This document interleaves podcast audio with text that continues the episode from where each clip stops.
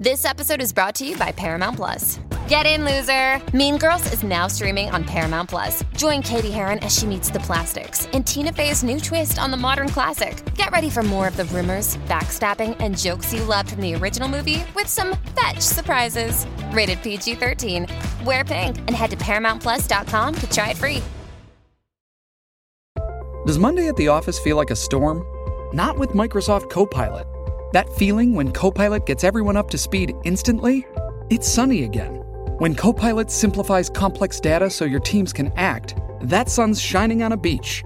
And when Copilot uncovers hidden insights, you're on that beach with your people and you find buried treasure. That's Microsoft Copilot. Learn more at Microsoft.com/slash AI for all. On this edition of The Literary Life, my guest is Peter Balakian, and together we celebrate the publication of his new collection of poems, No Sign. Carolyn Forche says that No Sign possesses an historical depth I have found nowhere else in American poetry in recent years. What Balakian has achieved here is a brilliant assimilation of the historical, philosophical, political, and psychological.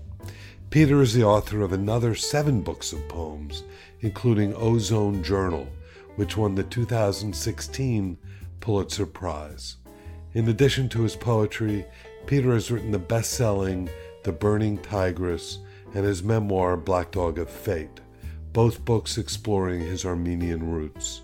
Our wide ranging conversation explores all of this and also his very important work with Writers for Democratic Action.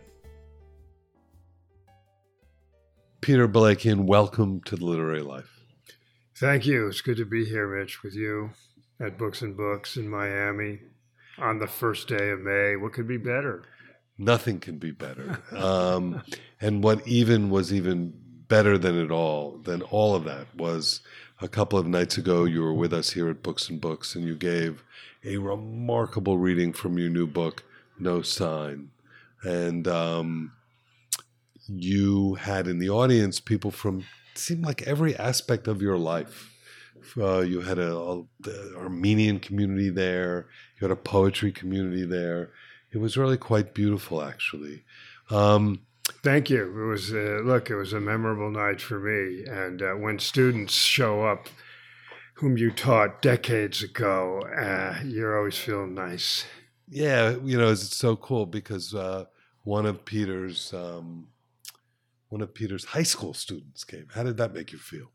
Very old. that is true. That's what happens. But uh, she was, she loved uh, seeing you at that time. But what I also want to know is you're experiencing Miami. You've been to Miami before, but how are you finding Miami on this trip? Miami uh, is really a new zone for me. I have been here once or twice before, but uh, I have spent a couple days just observing the scene along Ocean Avenue, and uh, I find it a singular American sight. I've never seen anything like that particular zone uh, where you have this gorgeous beach and water, and then you have a couple hundred yards of park uh, with these, and again, to a northerner's eye, the sensuality and lushness of Florida uh, is is um, mythic, and here it is: palm trees and uh, green and flowers of the semi-tropic world, and um, and you have fifty feet from that, you have this. Um, promenade, you know, th- this this uh, pedestrian street, and I've never seen more fashion, more people from all colors and all ethnic groups of the true best of American culture. Uh, really, the melting pot promenading down this great boulevard with all the hotels and restaurants and bars.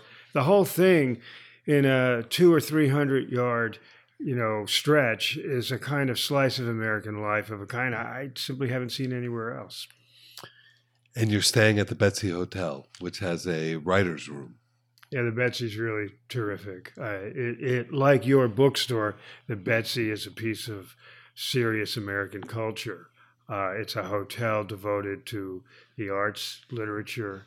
Jazz is playing around the clock practically. At least you go to sleep listening to jazz and you wake up listening to jazz. Um, the Plutzik family has done something marvelous with the Betsy, so it's an honor to be there. And from there to your bookstore here in Coral Gables is like a, a perfect slide from one piece of culture to another. Speaking of that slide, what I loved about our reading uh, was when Jonathan Plutzik in his introduction of you, uh, talked about his father Hyam, and you have a relationship with Hyam as well, or you knew of his work, and you both sort of riffed, and you mostly, on something that I found fascinating as a, a lover of a lover of the history of poetry, um, of that part of New York that meant and means so much to the history of poetry. Speak to that a little. Yeah, absolutely. Um, you know, I've been teaching at Colgate University for 42 years. When I arrived in 1980, my colleague, uh, dear friend, no longer living poet and translator Bruce Berlind, was excited to introduce me to upstate poetry culture. And it was a circuit. It was called the Upstate Circuit, and it had been really kind of a dynamic uh, reading tour would go through upstate New York uh, in the 50s, 60s, 70s. And um, the poets of upstate New York kind of made a whole culture uh, of their own. And if you start in the West at University at Buffalo, SUNY Buffalo, you have Robert Creeley. Uh, and if you go to Rochester, another 150 miles down the road, you had Hyam Plutzik, who was later succeeded by Anthony Hecht and you come down another 100 miles or so, and you're at Syracuse University, where you had Delmore Schwartz, W.D. Snodgrass, uh, Philip Booth. Uh, later, you'd have Raymond Carver and um, uh, Tess Gallagher, and then Hayden Carruth. You come down the road to Colgate, where my colleague Bruce Berlind was. I would join him by 1980. And then a little bit down the road to the east was Allen Ginsberg's Poetry Commune Farm. And you kept going, you know, east to Albany and so forth, down to Binghamton. And there were poets everywhere. And they were really poets who were defining the art uh, during that mid century period. So it was really a wonderful synergy to find myself here uh, with you and Jonathan Plutzik um, making the events possible, and then talking to Jonathan about his father.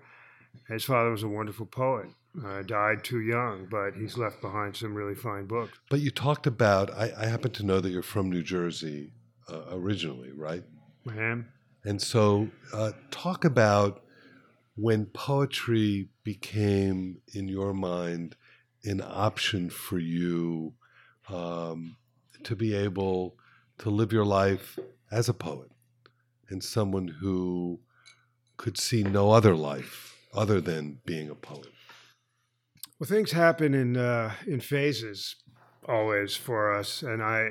Um, as a high school kid, I was um, immersed in playing varsity football and basketball and baseball. I really, I really worshipped at the altar of those sports. Um, and um, played seriously and hard and all that, and went off to college to play for a year as well.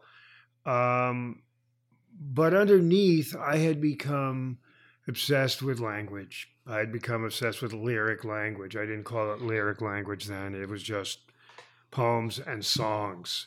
Uh, Bob Dylan was a big impact on me because he brought uh, dense lyric language into the domain of rock folk, rock, popular music, all of it. And, uh, you know, it's a, looking back at it, it's a kind of weird, atypical story. People like Bob Dylan don't go into popular music, they go to MFA programs.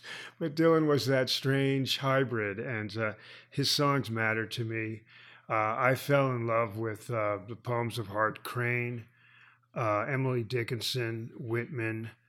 Uh, at at, an, at, the middle of high school, and so something started happening in me that was not going away. And when I got to college, uh, um, I did a kind of about face. I got rid. I, I left my jock life. I left the football team. I wasn't interested in taking orders from the coach anymore. And it was a very intense and turbulent time. I entered college. I entered Bucknell University in the fall of 1969. And uh, the anti war movement was a defining reality, especially for us 18 year old boys who had just received draft cards. And uh, it got it, it it got you uh, engaged in civic life. The war was wrong, the war was criminal, and now you are being asked to participate in it, and you had to start thinking for yourself about who you were and how you wanted to be. Now, uh, uh I didn't start writing poems about the war or against the war. Those two things were happening kind of simultaneously in slightly different alleyways for me as a college student. But but both of those zones, the writing of poems and the getting immersed in the kind of politics of American culture, uh, liberated me into a new space uh, for me, you know, like it did for many college kids. Uh, but the writing of poems became a habit and an obsession, bad as my college poems no doubt were. I had a marvelous teacher and mentor, poet and fiction writer Jack Wheatcroft, no longer living, but a dear lifetime friend. And working with him, finding a teacher in college who would take you seriously is one of the great good fortunes of life, of anyone's life. And I, w- I wish all students that kind of good luck when they go to college. But for a short period uh, in the 1970s, I was friendly uh, with uh, Richard Hugo. Um, and Dick Hugo was a marvelous, um, and I, I, I love his work.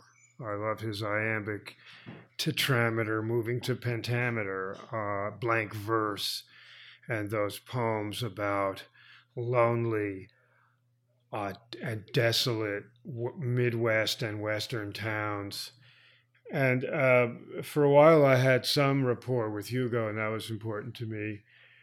But really, my poet mentors uh, in in, in, in person uh, were not that many. They were mostly in the form of uh, the books I was reading that were having impacts on me. You didn't necessarily follow the path of many writers. You didn't get an MFA, instead, you got a PhD in literature. I didn't go to graduate school to do the MFA route. I, I did a PhD in American Studies at Brown, mid 70s to 1980, but the end of the 70s, I was at Brown. And I studied with some amazing um, scholars of American literature, Hyatt Waggoner and Dave Hirsch in particular. And I became good friends with Michael Harper, who was the poet at Brown I most gravitated to. And we had a lovely friendship and a kind of uh, good conversation. Michael was a very interesting uh, figure. But you also had this political sensibility that had been developed and forged uh, through the 60s and 1969, particularly and these they sort of all kind of came together as well because of your your unique uh, uh, familial and personal background as well. And I happen to know only because at the reading, as I mentioned earlier, there was an incredible Armenian contingent that came, and um, you've written a number of books about your Armenian heritage, about the Armenian Holocaust. So speak to that for a little bit, if you will.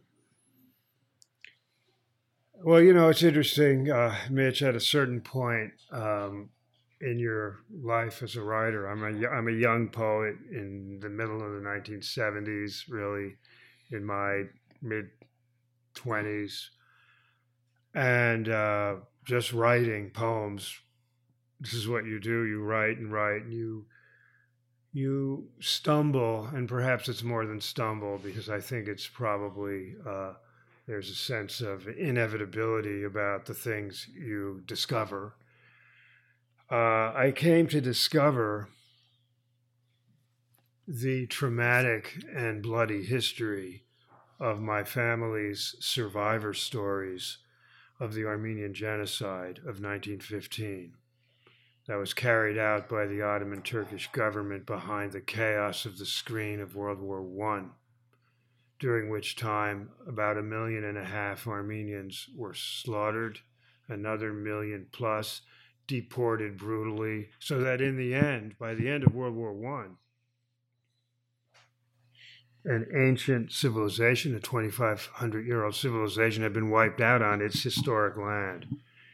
And uh, in fact, before it was all over, the three major Christian minority cultures of the Ottoman Empire had all been just about exterminated, the Greek and Assyrian communities as well, following off the Armenian massacres. Well, this history wasn't spoken about in my household very much. This was kept under wraps. This was really a repressed history. And my, my closest grandparent, my maternal grandmother, uh, who's been like the great soul guider of my life, uh, was a death march survivor.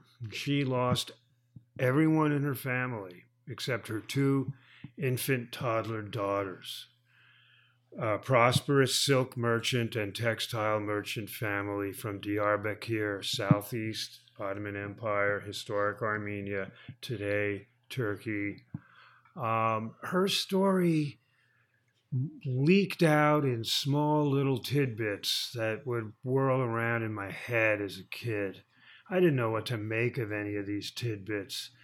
Clearly, I stored them up, and when I was old enough to begin thinking about life and meaning and history and culture and family, these these filaments of trauma started leaking back into my imagination and start started to affect my language and and my my poems. I began writing poems in which my grandmother was starting to figure as a kind of persona, a voice, a revenant, and so a couple of these poems appeared in my first book, uh, a 1979 book called Father Fisheye.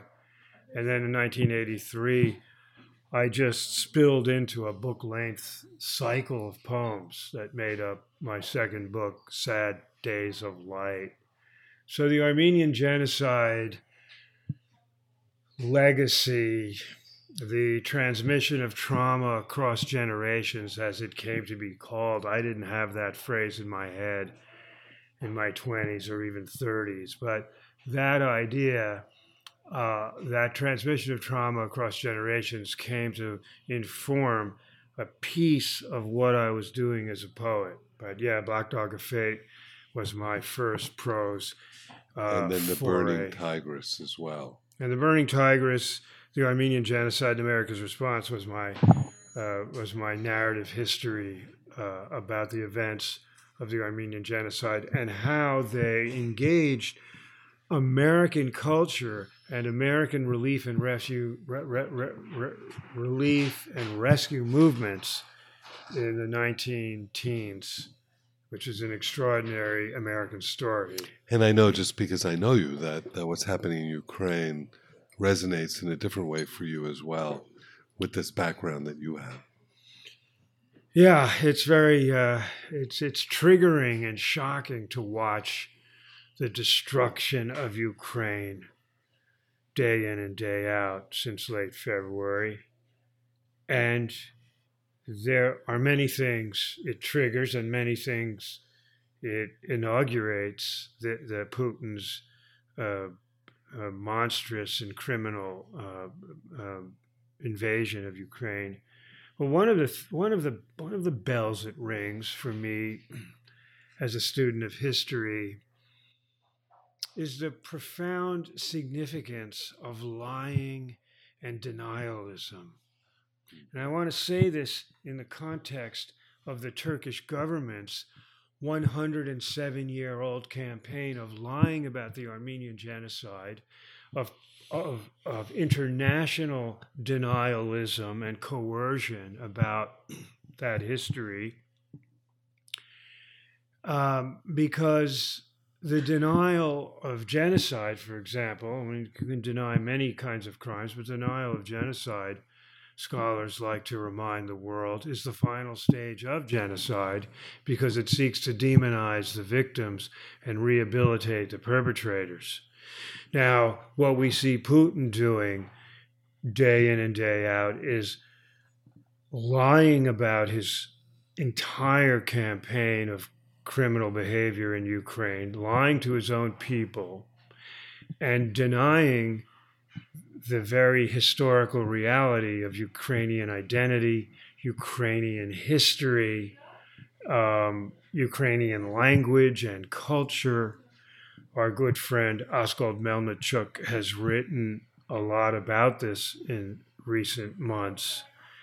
And Putin's level of denialism, again, reminds us that lying and denying reality and history is a component of human rights criminality. And I'm specifically going to ask you. I'm going to change the the change the trajectory of our conversation. I love the love poem that you read uh, at the end of the reading the other night. I can write about love, war, art, God, nature. And uh, as we are here on May 1, this poem happens to be titled How Much I Love You.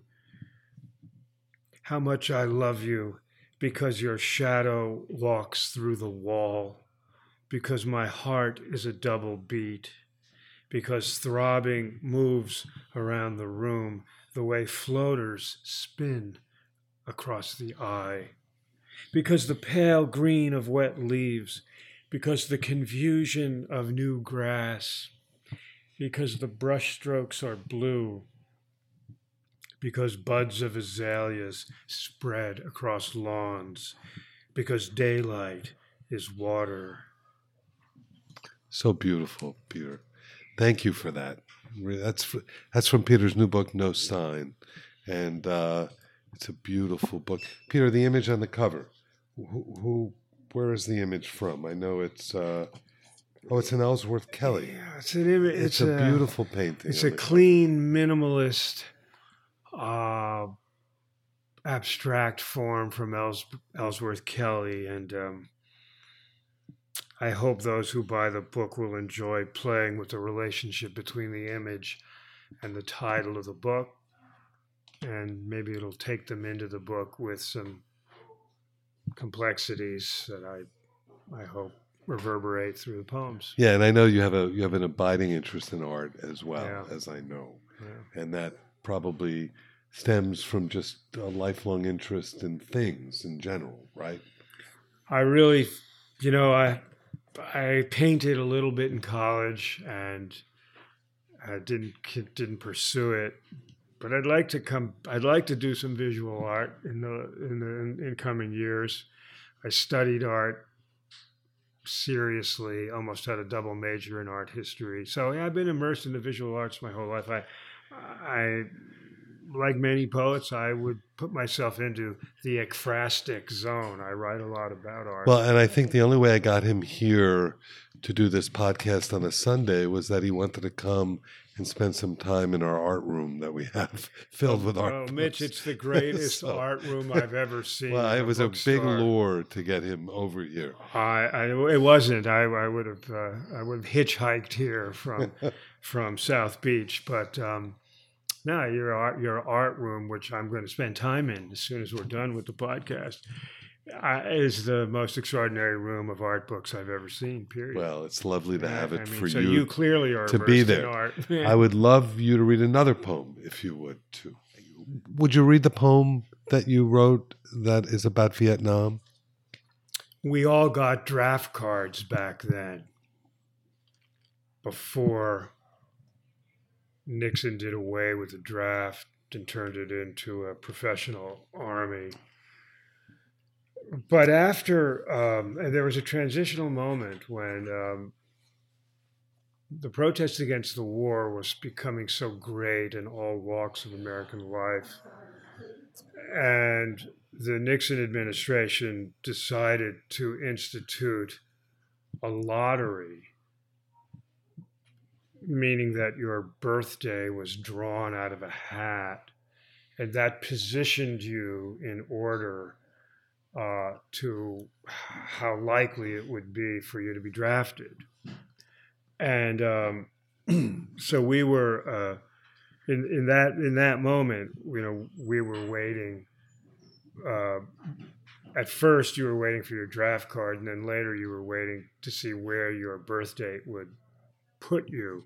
It was a time fraught with anxiety and fear, as well as a moral revulsion about the war being a deeply misguided mis- uh, mistake as Daniel Ellsberg's uh, Pentagon Papers later made clear. This poem is set in high school days. Uh, I'm a college football, uh, high school football player at that time, a running back, and our team turned out to be an undefeated one. It was a fun year in one level, but underneath all that, there was darkness lurking, waiting for a number. Words appeared as the soft purring of a cat, crow screeching, end of a hymn, cicadas in trees spilling in the white noise of my head. Da Nang, Mekong, Saigon, Nam. I walked suburban streets to school, hi fi blasting somebody to love, coach meeting out orders, my playbook of fakes and jives, my head swelling in the helmet. Over sweet cocktails with my beloved.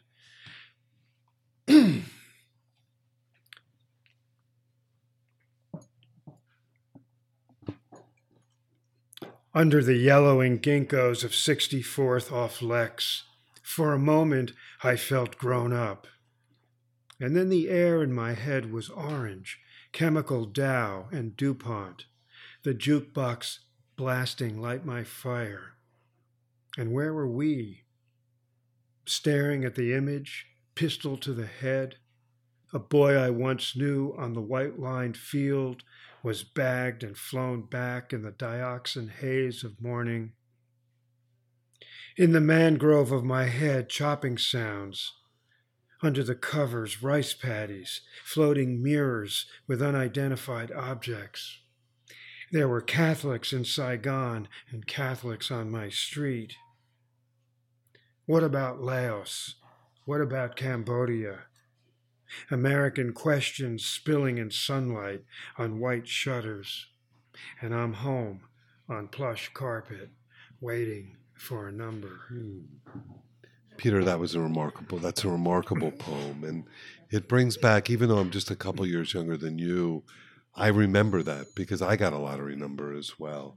Even at that, by that point, we sort of knew that, you know, nobody from my age would be going at that point, but there was still that fear and that sense of right. expectation and you know you describe it so perfectly and beautifully there. And and also just the kind of confusion that you must have felt. For me uh, and i'm sure for many it, it was a time of um, reckoning and uh, rethinking values and priorities uh, perhaps an, an, image in my in my head that in my life that uh, helps crystallize it one weekend in late August of 1969, I was at Woodstock.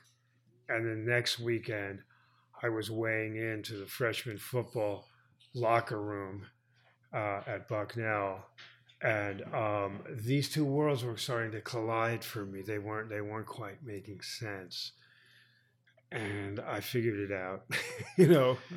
Well, you took the road that was the right road for you to be taking, which we can now talk about something where we first met, which, you know, the echoes of um, the echoes of what you've just been talking about reverberate in what the group that brought us together, right. Which is a group called Writers for Democratic Action.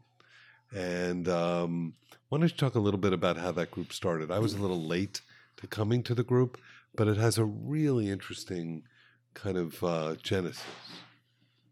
Well, Mitch, um, you didn't come that late, but your presence has been extraordinary because uh, you know your ability to connect uh, writers to the nation through bookstores is an extraordinary thing. So I know how grateful I am to you and the whole group is. It's been an exciting group, even though we've known each other mostly on Zoom because our our our experience has coincided with the pandemic. Um, the the the the origin of the group came out of another group that I'm a part of, Robert J. Lifton's uh, Wellfleet seminar. Uh, Robert Lifton, I'm sure many of our listeners know, is the eminent psychiatrist and histor- historian who's written so many extraordinary books about mass violence and trauma and survivor experience. Well, I had just come from a, a, a Robert Lifton Wellfleet meeting, and Todd Gitlin, uh, the uh, great 60s student activist and leader and writer and journalist. And we just lost Todd. We just lost Todd this year. And he was, as again many know, the um, uh, the uh, chair of the uh, Graduate Journalism School of Columbia. Well, Todd, after our meeting, called uh, called me up and said, "Hey, Peter, um, why don't we just get together with a few writers and see if we can do something?" To help the Biden campaign. And this was around August 1 of 2020. I don't think Kamala Harris was on the ticket yet. That was about to happen. And uh, I said, Yeah, Todd. I mean, we both agreed this is a scary time. Uh, 2020 election is like none other we've uh, known.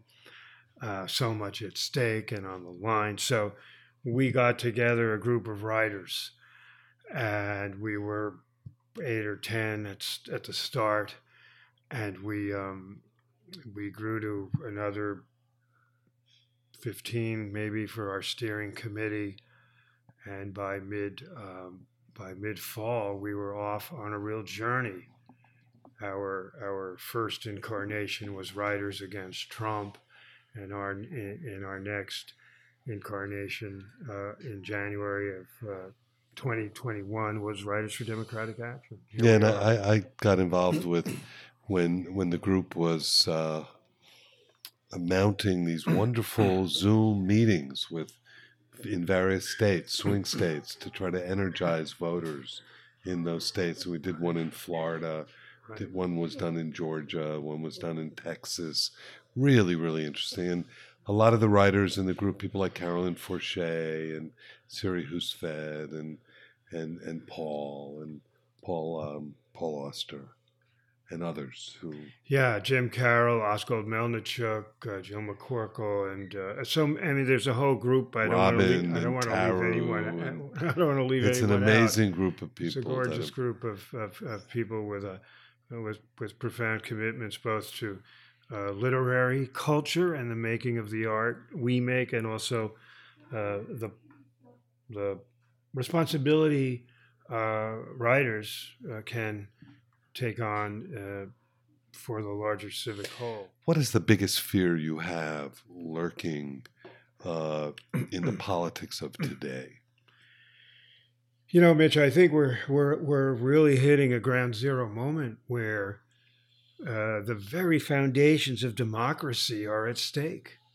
I mean, we are witnessing unimaginable assaults on the foundations of our culture. and we've seen what movement conservative and Republican Party have uh, done uh, with voter suppression and voter restriction in so many states as, as an act of, of bitterness and anger for the excellent democratic process of the fall of 2020, we see the corrosive impact of Donald Trump's big lie. I mean, it's a big lie that's up there with now a lot of the big lies of the modern era, trying to claim that uh, the 2020 election was stolen, when indeed it was the fairest and most well vetted election in recorded American history.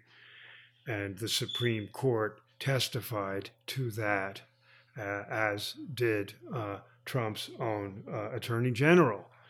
So we we have fallen into hazardous times. We now see assaults on uh, books, the public school curriculum, um, the press. The press has been under fire since the beginning of the Trump regime. Uh, and also the very fundamental bureaus of American government. With the election, with the defeat of Trump at the ballot box, I know that I had thought that perhaps a lot of that uh, kind of denialism that was going mm-hmm. on would fade away. But instead, there have been new voices trying to pick up on it and trying to, to sort of extend the lie. And it's become really, really cynical. We're seeing that in our own state right. with our governor. Um, and uh, I think that is something that is more dangerous even than Trumpism in a sense. Boy, that's the, the, these are the reasons why I love being on that Sunday call, Peter, to be able to hear, you know, with the eloquence that you possess, you know, crystallizing uh, where we are right now. But you know what I want to do too is, uh, you know, I've thought about this, and I, I never really thought about it till I was on that Sunday call, and this, you know, and, and then and then getting to know Paul even better, mm. Paul Auster, and and reading about, you know, reading his new book, Burning Boy, which was really, you know, wonderful. Yeah, about, great biography. About another New Jersey guy, great Stephen Crane. Yeah, yeah, And so let's we talked about Miami, but mm. you're a New Jersey guy through and through. So let's talk about New Jersey a little bit. What is it about New Jersey? I mean, we talked a little bit. I know that there are poets that are associated with New Jersey there's something about New Jersey that a lot of us who don't know New Jersey don't really get. Well, I, you know, there are several New Jerseys. There's northern New Jersey and especially northeastern New Jersey, where I'm from. Uh, I grew. I was born in Teaneck, New Jersey, and grew up in Tenafly. These are towns in Bergen County. This is the northeast uh, lip of the state, and I grew up a stone's throw from the GW Bridge. We could be in Midtown Manhattan in 30 minutes without traffic. So while you have all that intense energy from New York City coming at you, New Jersey, uh, especially northern and northeastern Jersey, is its own culture zone. And it's a dense population, very multicultural. Has produced an extraordinary range of writers. I mean, Stephen Crane, Philip Freneau, if you want to go back to the American Revolution, the first great poet of the nation, um, Philip Roth, Allen Ginsberg, Amiri Baraka, Robert Pinsky, Allen Ginsberg, I mentioned. Um, uh, you can really, uh, William Carlos Williams. Um, it, the list goes on. It's a, it's a rich place of creative and cultural energy. It's also a rich place for popular music. The boss, right? yeah, Frank Sinatra, uh, the Four Seasons, the Shirelles. Uh, we have a lot of uh, Bruce Springsteen. We have a lot of a lot of uh, linguistic energy, a lot of music, uh, poetry, fiction, creative nonfiction have come out of the garden state. A lot of people don't think of it as gardeny because they see the industrial northeast, but a lot of the state is beautiful farms and horse farms. And then there's the Jersey Shore, which gives the state its kind of expansive openness. It's an interesting place to have come out of. Um, between and Manhattan was always just a, a uh, immediate spot for me. As, as soon as I could put keys in the car ignition, I was in New York City. I was down the village. I was in the East Village. I, I, I this was in the mid '60s. Yeah, it was the late '60s.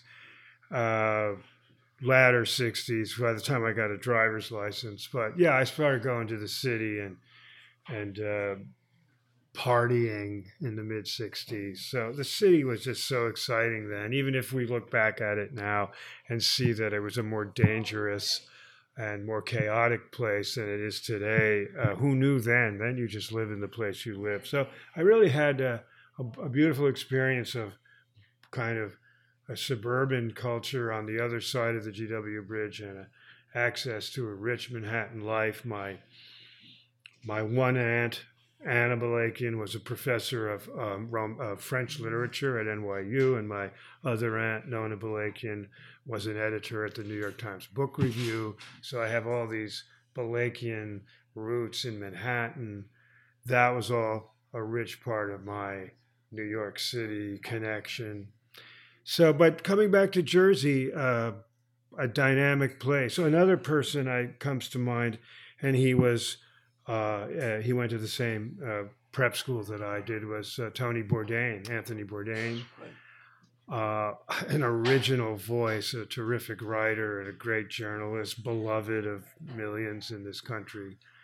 Uh, so you can keep adding to that New Jersey culture list, um, and it comes to be quite rich. I've developed a brand new appreciation for things New Jersey because I, I love all of those people you mentioned, but I never put the New Jersey thread through them all. And uh, uh, I thank you for doing that. Would you read another poem for us? This is in my new book, uh, in which I have a, a uh, section of fruit and vegetable meditations or object lessons. And in this poem, Eggplant, a much a much cooked vegetable fruit vegetable uh, in in Middle Eastern cuisine and Armenian cuisine. There are evocations of of the um, violent Armenian genocide deportation past, but this poem is going to come out on the dinner table in New Jersey in the end. Eggplant. I loved the white moon circles and the purple halos on a plate as the salt sweat them. The oil in the pan smoked like bad days in the Syrian desert, when a moon stayed all day, when morning was a purple elegy for the last friends seen, when the fog of the river bank rose like a holy ghost.